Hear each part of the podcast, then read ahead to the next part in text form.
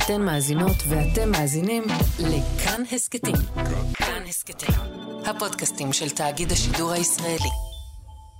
When I was back there in seminary school, there was a person there who put forth the proposition that you can petition the Lord with prayer. Petition the Lord with prayer. Petition the Lord with prayer. You cannot petition the Lord with prayer! ב-12 בדצמבר 1970, הדורס הופיעו בפעם האחרונה בניו אורלינס, לואיזיאנה. ג'י מוריסון היה מותש. כבר לא נשאר לו מה לתת. Can you give me sanctuary? I must find a place to hide, a place for me to hide.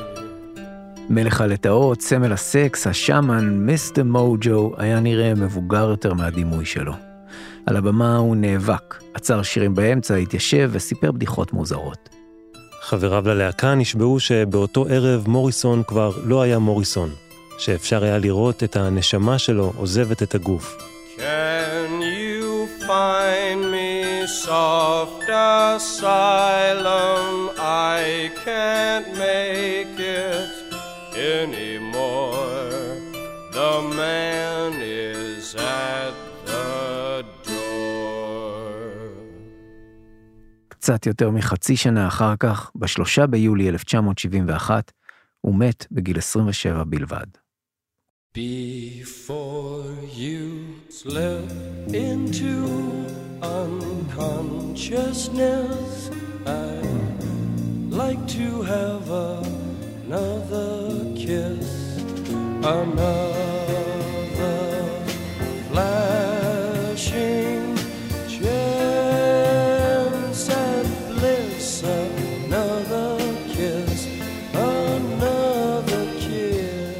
אתם מאזינים למוריסון, מיני סדרה אודות ג'י מוריסון לציון 50 שנה למותו.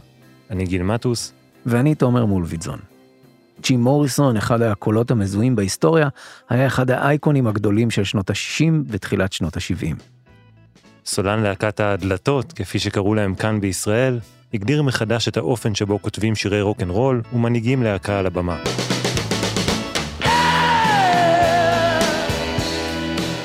אבל הוא גם שימש דוגמה הפוכה, איך לא כדאי להתנהג. במרחק הזמן ההתנהגות שלו בלתי נסלחת וגם בסטנדרטים של בני דורו הוא חצה גבולות. במונחים של 2021, יש מי שיגדירו את ג'ים מוריסון כאדם שחי בסרט. אבל האמת היא שמוריסון לא חי בסרט, הוא חי במיתוס. גיבור של טרגדיה יוונית שהוא יצר ותחזק עד יומו האחרון. מותו כמובן רק חיזק והאדיר את המיתוס, ובתוך המיתוס הזה הוא הרשה לעצמו ללכת עד הסוף ורחוק, רחוק מדי. אם הנשמה של ג'ים מוריסון עזבה אותו בניו אורלינס, עיר הרוחות, הכישופים והמסתורין, היא נכנסה אליו לא רחוק משם, מדרום מערב ארצות הברית, במדבר. Awake. Shake dreams from your hair, my pretty child, my sweet one. Choose the day and choose the sign of your day, the day's divinity. First thing you see. ב-1947 משפחת מוריסון נסעה בכביש המחבר בין העיר אלבקרקי שבניו מקסיקו לבין הבסיס הצבאי שבו ארצות הברית פיתחה בחשאי את פצצת האטום הראשונה. הבן הבכור ג'ים היה אז בן ארבע, והנסיעה הזו לדבריו הייתה הרגע החשוב בחייו.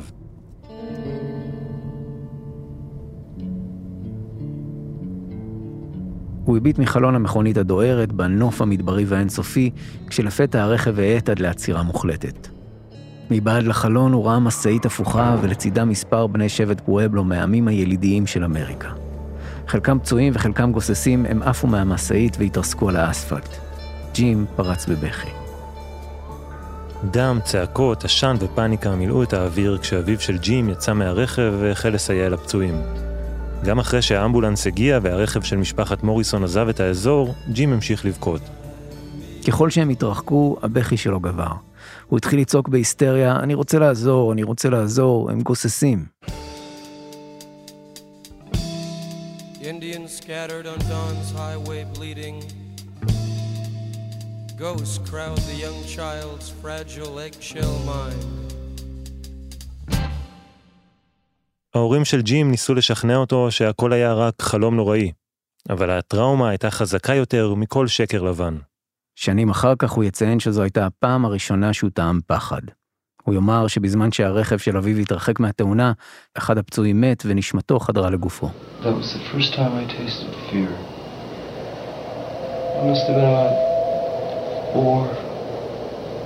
Like a child, it's like a flower. His head is just floating in the breeze, man. The reaction I get now, thinking about it, looking back, is that the souls or the ghosts of those dead Indians, maybe one or two of them, were just running around, freaking out, and just leaped into my soul. גם אם הסיפור הזה מעולם לא קרה, הרי שאפשר למצוא בו את הגרעין של ג'ים מוריסון ושל הדורס, את המסתורין, את הפחד ואת המוות, את תחילתו של המיתוס. When I was just a little boy, at the age of five, I went to sleep. I heard my mama and papa talking. She said, We gotta stop that boy. He's getting too far out.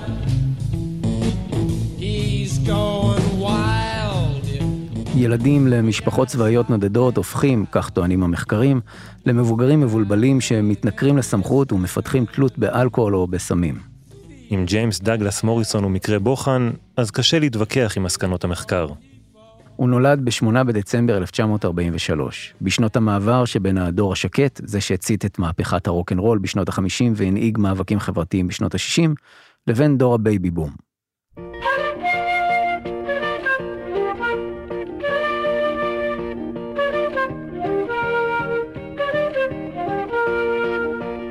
הבייבי בומר זה הדור שנולד בין 1946 ל-1964, הגיח לעולם חדש אחרי מלחמת העולם השנייה.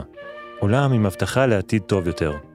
אבל ההתפכחות שלהם הגיעה מהר כשהם נחשפו לפער שבין החלום לבין המציאות. הם אלו שהמשיכו את מהפכת הרוקנרול בשנות ה-60 וצעדו בהפגנות בעקבות הדור השקט. כדי לשמוע עוד על דור הבייבי בום, חפשו את הפרק הראשון במיני סדרה של כאן 88 הסכתים, הדרך לוודסטוק.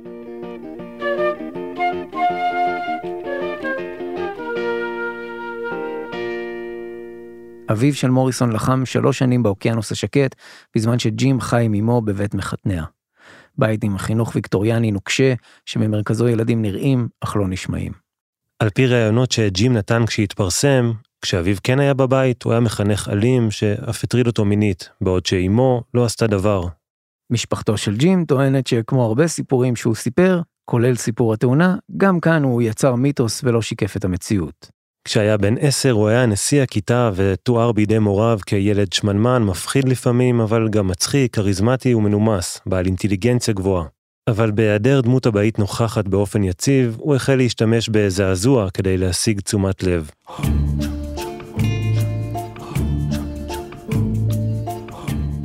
הוא זעזע את הסביבה המבוגרת והשמרנית בשימוש במילים גסות, וחנק את אחיו הקטן רק כי הנשימות הכבדות שלו הפריעו לו לקרוא. אחרי המלחמה, אביו נשאר בשירות צבאי, והמשפחה נדדה מבסיס לבסיס. עד שג'יימס הגיע לתיכון, הם כבר עברו דירות והחליפו מיקום גיאוגרפי תשע פעמים. את רוב שנות התיכון שלו, בסוף שנות ה-50, הוא העביר בצפון וירג'יניה. באותן השנים, כמו נערים רבים שמגיעים לגיל ההתבגרות, הוא החל להשתנות. הוא אמנם היה תלמיד מצטיין ללא מאמץ, אבל הציונים ממש לא שיקפו את ההתנהגות שלו.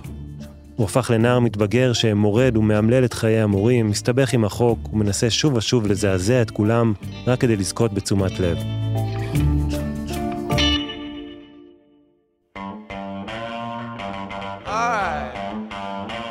המעשים שלו היו לפעמים מרושעים ביותר, והמתיחות שלו חצו את הגבול שוב ושוב.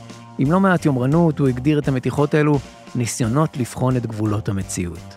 הוא נהג לענות לטלפון בבית הוריו בסלוגן הבא: חדר המתים מוריסון שלום, אתם דוקרים אותם, אנחנו אורזים אותם.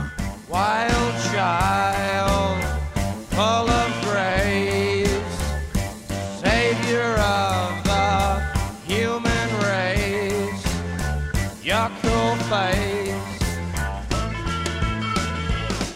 יחד עם חבר קרוב הם היו עובדים על אנשים שאחד מהם חירש ומנצלים את הרחמים שלהם. באחד הבתים בו הם גרו התגוררה לפניהם אישה שירתה בעצמה במרתף הבית. כשג'ים שמע את הסיפור הזה, הוא מיד לקח את המזרן והודיע למשפחתו שמעכשיו המרתף הוא חדר השינה שלו. כשנשאל למה, הוא אמר כדי לקבל את ה vibe. אך למרות ההתנהגות הזאת ועוד, על פי עדויות, כבר אז הוא היה דמות נערצת ומודל לחיקוי של חבריו ללימודים. מנגד, בגלל שהוא נדד כל הזמן, הוא מעולם לא פיתח קשרים מעמיקים והיה די בודד. הוא מצא חברים בספרים. מוריסון קרא ללא הפסקה, ובמהרה הספרים מתוכנית הלימודים היו קטנים עליו. המורה שלו לספרות לימים יגיד, לא הכרתי את הספרים שהוא סיפר לי עליהם. הייתי בטוח שהוא ממציא אותם.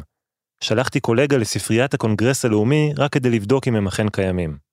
ספרי שירה של המשורר הצרפתי ארתור רמבו וספרים של פילוסופים אקזיסטנציאליסטים שכתבו על אבסורד, משמעות החיים והבדידות הקיומית, לא היו חלק מתוכנית הלימודים האמריקאית. אחד מהם היה הפילוסוף פרדריך ניטשה, מבכירי הזרם האקזיסטנציאליסטי, ומי שכתב משפטים מכוננים כמו אלוהים מת, אלוהים יישאר מת, ואנחנו הרגנו אותו. ניטשה השאיר חותם עמוק על הנער ג'יימס דאגלס מוריסון. חותם שיעצב את אופן הכתיבה שלו וגם את דרך החיים שלו.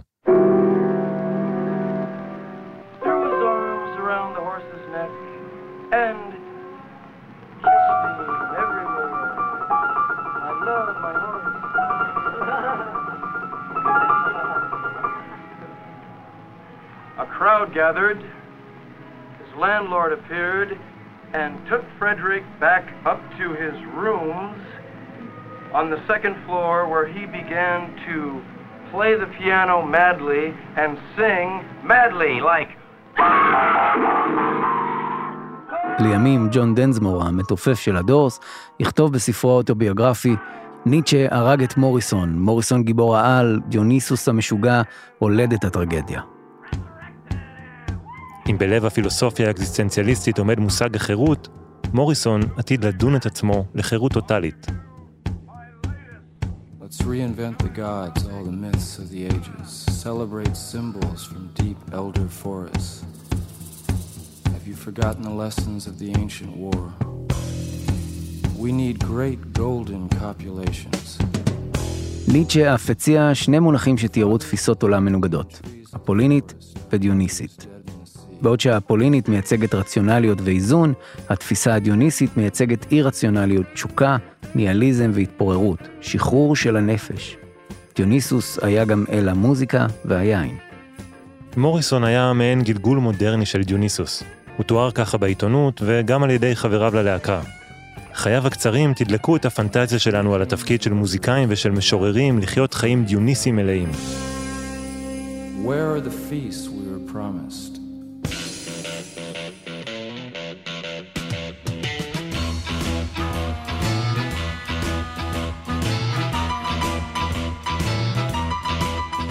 לצד היומנים שהחל לכתוב והמחברות שהחל למלא, מוריסון התחייב לחיי המשורר. לחיות ולמות עם סטייל ובעצבות. לחיות בתשוקה שרק המוות יכול לכבות.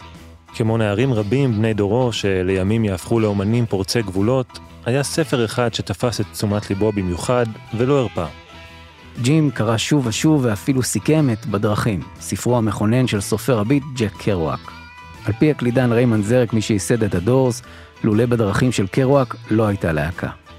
האמת היא שלולא הספר הזה ספק אם שנות ה-60 היו נראות ונשמעות כפי שהן חרוטות בזיכרון הקולקטיבי שלנו.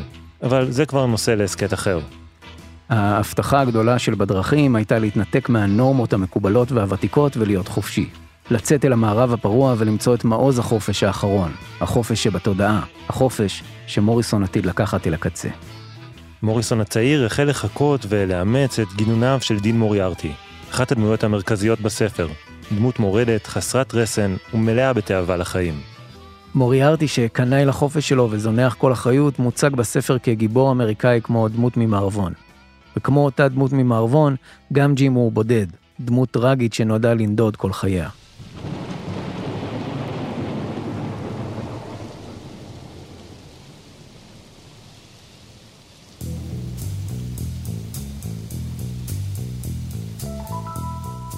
ואחרי התיכון, ג'ים מצא את עצמו שוב נודד, הפעם לבית של סבא וסבתא שלו בפלורידה. הוא התחיל ללמוד שם בקולג' ובתחילת 1963 גם מצא את עצמו לראשונה בתא המעצר על הפרת סדר במשחק פוטבול. כידוע, זו לא תהיה הפעם האחרונה שלו מאחורי סורג ובריח. בזמן הלימודים בפלורידה, הוא יצא עם חברים לרואוד טריפס ברחבי ארצות הברית, הם עברו מעיר לעיר, חיפשו את המקומות שמוזכרים בספר בדרכים ושתו בכל בר שהיה בדרך.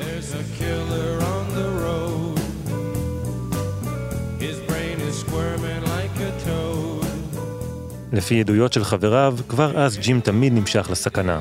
בין אם זה לחזור הביתה עם אישה שלקחה אותם טרמפ בטקסס, ובין אם זה לבקר בבתי בושת בניו מקסיקו.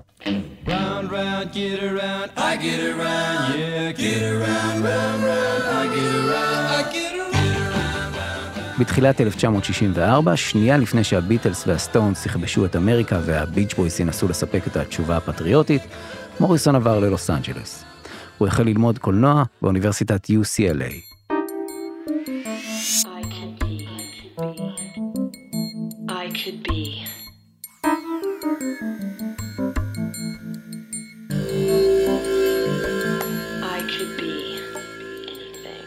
שם ב-UCLA הוא יפגוש את העתיד שלו. אחד מחבריו הטובים ללימודי קולנוע היה ריימן זרק. ריי היה מבוגר מג'ים בכמעט חמש שנים והוא הגיע משיקגו, מרכז הבלוז החשמלי, הוא נחשף לפסנתר בגיל צעיר, למד מוזיקה קלאסית והחל לנגן בלוז וג'אז בלהקות שונות. כשהוא פגש את ג'ים בן 21, הוא היה בעיצומו של חיפוש עצמי אחרי שנכשל בלימודי משפטים ועבר ללימודי קולנוע. יחד הם היו שני אאוטסיידרים בלימודים עם שפה משותפת. אהבה למוזיקה, לקולנוע ולספרות. כבר אז ג'ים החל להסתובב עם מחברת קטנה שבה הוא שירבט שירים שאיש לא דמיין שיום אחד יהפכו ללהיטים. כדי לגמור את החודש, ריי חילטר עם האחים שלו בלהקה שלהם, Rick and the Ravens.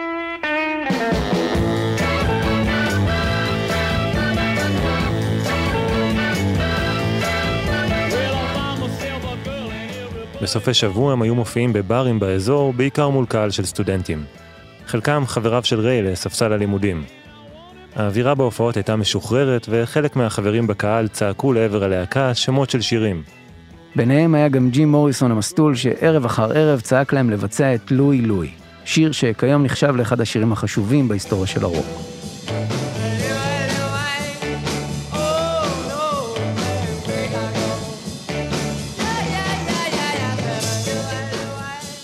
בין היתר כיוון שהושפע משיר לטיני בשם אל לוקו צ'אצ'ה.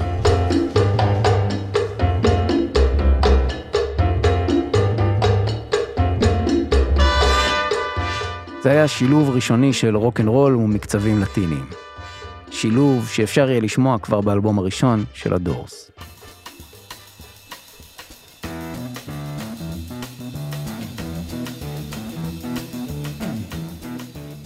באחת ההופעות ריי הכריז בפני הקהל. הערב יש לנו כאן אורח מיוחד. אורח מהקהל שהוא גם משורר מוכשר. אני רוצה להזמין אותו לבצע איתנו את לואי לואי. מוריסון לקח נשימה עמוקה ועלה לבמה. הוא עמד עם הגב לקהל והחל לשיר בצרידות. זו הייתה הפעם הראשונה שהוא וריי שרו ביחד.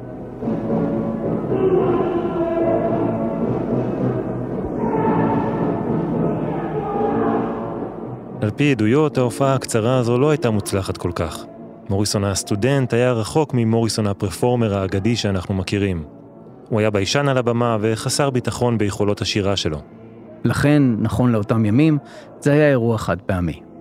למרות שפינטז על להקה כשהיה ילד, בשלב הזה הוא לא חלם לעמוד על הבמה, אלא מאחורי הדשת המצלמה.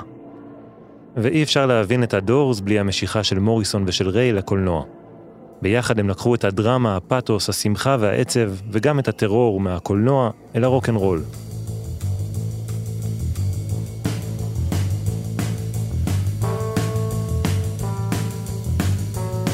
ההתנהגות הפרועה שתאפיין את חייו הקצרים של ג'י מוריסון הייתה נוכחת כבר בימיו כסטודנט.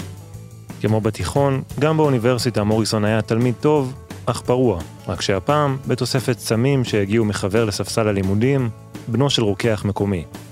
על פי עדויות, מוריסון השיכור הקנית חיילים לשעבר על כיסאות גלגלים ליד הבר בו השתכר. ביום אחר הוא התפשט והשתין מול נשים ליד הספרייה הציבורית. בהזדמנות אחרת הוא טיפס לגג בניין גבוה בקמפוס, התפשט וזרק את הבגדים מהגג.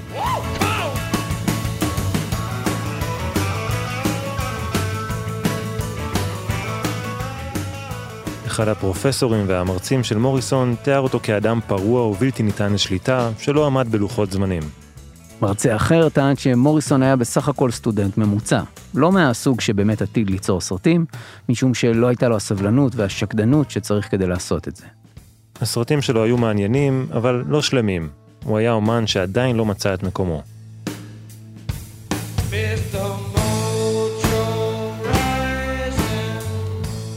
מוריסון היה עמוק בתוך לימודי הקולנוע, ולכל מקום הוא לקח איתו מחברת קטנה שבה כתב הערות ומחשבות. The movie will begin in five moments, the mindless voice announced. All those unseated will await the next show. We filed slowly, languidly into the hall. The auditorium was vast and silent. As we seated and were darkened, the voice continued. The program for this evening is not new. You have seen this entertainment through and through. You've seen your birth, your life, and death. You might recall all of the rest. Did you have a good world when you died? Enough to base a movie on? Getting out of here. Where are you going? To the other side of morning. הסרטים שמוריסון יצר היו סוריאליסטיים והוא ספג הערות קשות מהמרצים ומשאר הסטודנטים לחוג. באחד הסרטים שלו רואים בחורה גרמניה בתחתונים וחזייה רוקדת ריקוד סקסי לצד טלוויזיה גדולה מעץ.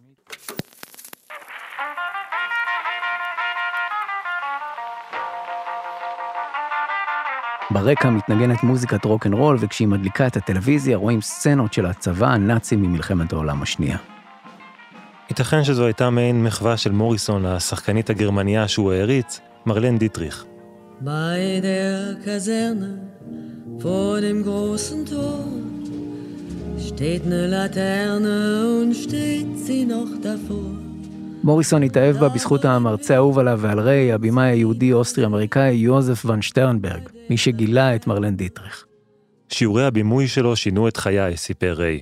הוא פתח לי את הראש לאפשרות ליצור סרטים מלאי תשוקה, מסתורין ופסיכולוגיה. אולי מעט קינקית, מי יודע? אני יודע שהייתה לו השפעה עמוקה על המוזיקה של הדורס. מוזיקה שהייתה מעט קינקית ומעט גרמנית. אחרי הכל, ביצענו את אלבמה סונג של ברטולד ברכט וקורט וייל, לא ממש פזמון שייכנס ל-40 הגדולים. אלבמה סונג בוצע לראשונה ב-1930 באופרה הגרמנית עלייתה ונפילתה של העיר מאגוני.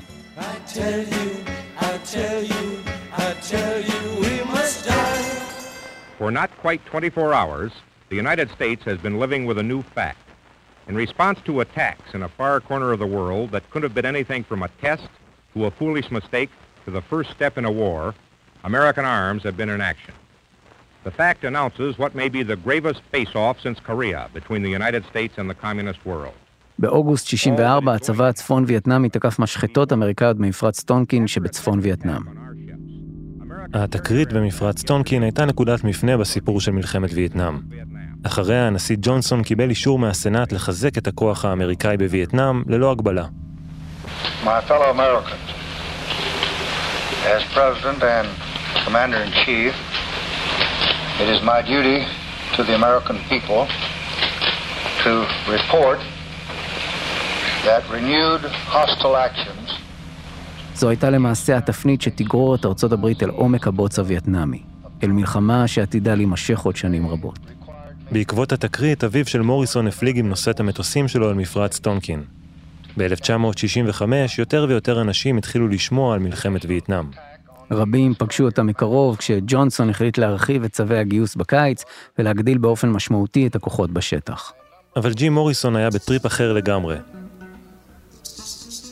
הרחק מאביו והרחק ממלחמת וייטנאם, הוא חי חיים סטודנטיאליים מלאי תשוקה. מכיוון שמוריסון היה עדיין סטודנט, הוא ניצל, לפחות לעת עתה, מגיוס כפוי למלחמה. בסוף אפריל 1965, כשבועיים לפני סיום הלימודים, ג'ים פרש. לא מעט בגלל הביקורת שחטף ממרצים וסטודנטים אחרים. רגע לפני שימלאו לו 22, מוריסון תכנן לעבור לניו יורק במטרה לעבוד שם על סרטים. זה מה שהוא סיפר לחברים, אבל בעצם הוא נשאר בלוס אנג'לס ועבר לגור בשכונת החוף ונציה. וניס ביץ' הייתה אמורה להיות אתר נופש יוקרתי עם תעלות שמחקות את ונציה באיטליה ובתי חוף, אבל זה לא ממש קרה. בשנות החמישים המקום משך אליו לא מעט משוררי ביט ומוזיקאי ג'אז. כסף לא היה להם, אבל הם נהנו מהחופים והשמש של קליפורניה. מוריסון התגורר בשכונה על הגג של אחד מבתי הדירות. הוא בקושי אכל והוריד תשעה קילוגרמים בשלושה חודשים בלבד. הדיאטה שלו הורכבה בעיקר מ-LSD ומריחואנה בכמויות גדולות ועל בסיס יומי. אחרי שהוא הרגיש שנכשל בלימודי הקולנוע, הוא זנח את החלום והחל לפנטז על חיי משורר. הוא החל לשקוע בכתיבת הפואמות שלו. פואמות שיהפכו בסופו של דבר לכמה מהשירים המפורסמים של הדורס.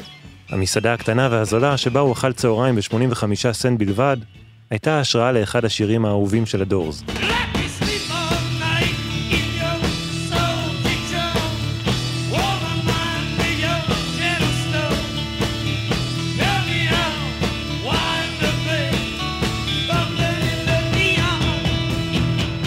כשהוא ראה נערה אפרו-אמריקאית שהוא חשק בה, הוא כינה אותה דסקי ג'ול, בשיר שבעוד שלוש שנים יגיע למקום הראשון במצעד.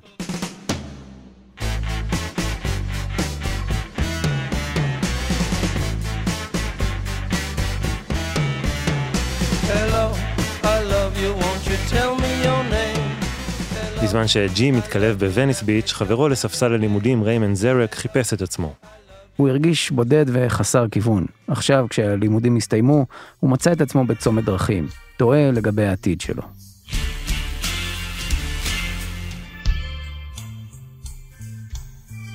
האם הוא יצליח להשתלב בתעשיית הקולנוע, והאם הוא יצליח לעשות זאת למרות שאין לו קשרים. האוקיינוס היה נקודת המפלט של ריי. אחרי שעות של ערעורים על החוף, הוא החליט שאין צורך להחליט. שהוא פשוט ייתן לדברים להתגלגל וילך בעקבות האנרגיה של השמש.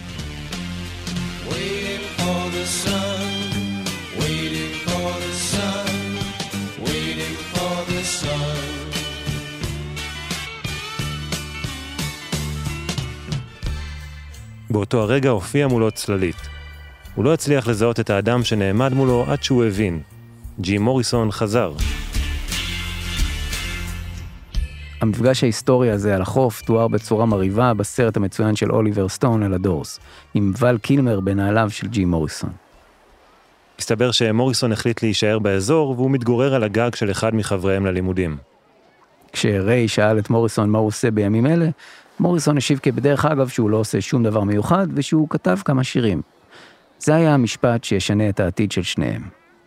ריי הסקרן ביקש לשמוע את אחד השירים, אבל מוריסון היה נבוך מדי, הוא ניסה להתחמק ואמר שהוא לא באמת זמר. אבל ריי לא ויתר. הוא הזכיר לו שגם בוב דילן לא זמר גדול, והבטיח לא להיות שיפוטי. מוריסון השתכנע. הוא התיישב על הברכיים, אסף חול בידיים שהחל להחליק בין האצבעות, עצם את העיניים והתחיל לשיר את המילים האלה. Let's swim to the moon, uh-huh. Let's climb through the tide. Penetrate the evening that the city sleeps too high. ובזמן שמוריסון שר בביישנות, ריי הבין שהוא יודע מה הוא הולך לעשות עם החיים שלו. הוא אמר שלג'ים הייתה את אותה עילה שהייתה למשוררי הביט והוסיף. הוא היה מחונן ולא פגשתי אף אדם שיכול היה לחבר מילים כמוהו. מילים שחקרו את המקומות הנסתרים, את הסודות, השמחות והתענוגות שלך, וגם את הפחדים.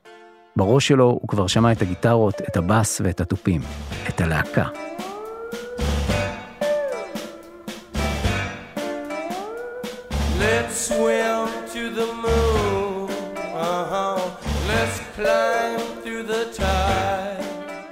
ריי זרח מאושר ושאל את מוריסון אם יש לו עוד חומרים, והשירים פשוט זרמו. מוריסון היה בתוך הגרוב, הוא תופף על היריחיים לפי הקצב של השיר, וריי הכריז בהתלהבות, כאן ייכנס הסולו. הוא התחיל לשיר אותו תוך כדי שהוא מנגן על אורגן דמיוני.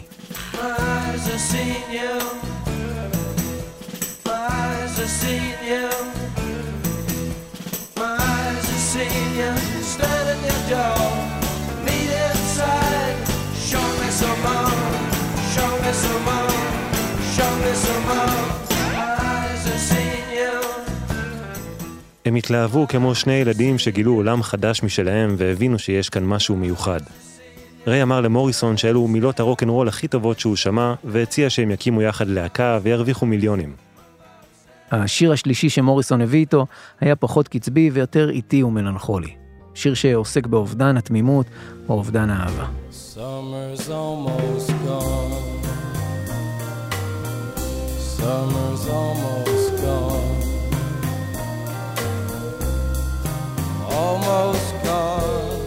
אבל עכשיו, בקיץ של 1965 על החוף בלוס אנג'לס, השמש עדיין זרחה, וזה לא היה הסוף.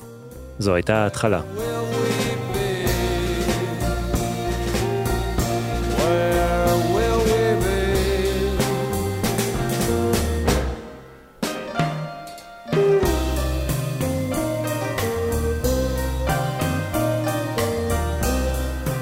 האזנתם לפרק הראשון של מוריסון, מיני סדרה מבית כאן 88 הסכתים אודות ג'ים מוריסון לציון 50 שנה למותו.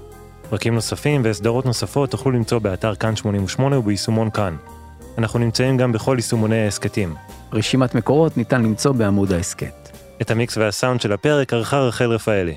תודה לאור בן אסולי, מאיה קוסובר, מיטל ברגמן, נוגה קליין, ניר גורלי, עופרי גופר, עופרי מקוב ועינב יעקבי. תודה מיוחדת למוזיקאי ולחוקר התרבות ירון בן עמי. אני גיל מטוס, ואני תומר מולביטזון. בואו להגיד שלום בקבוצת כאן הסכתים בפייסבוק.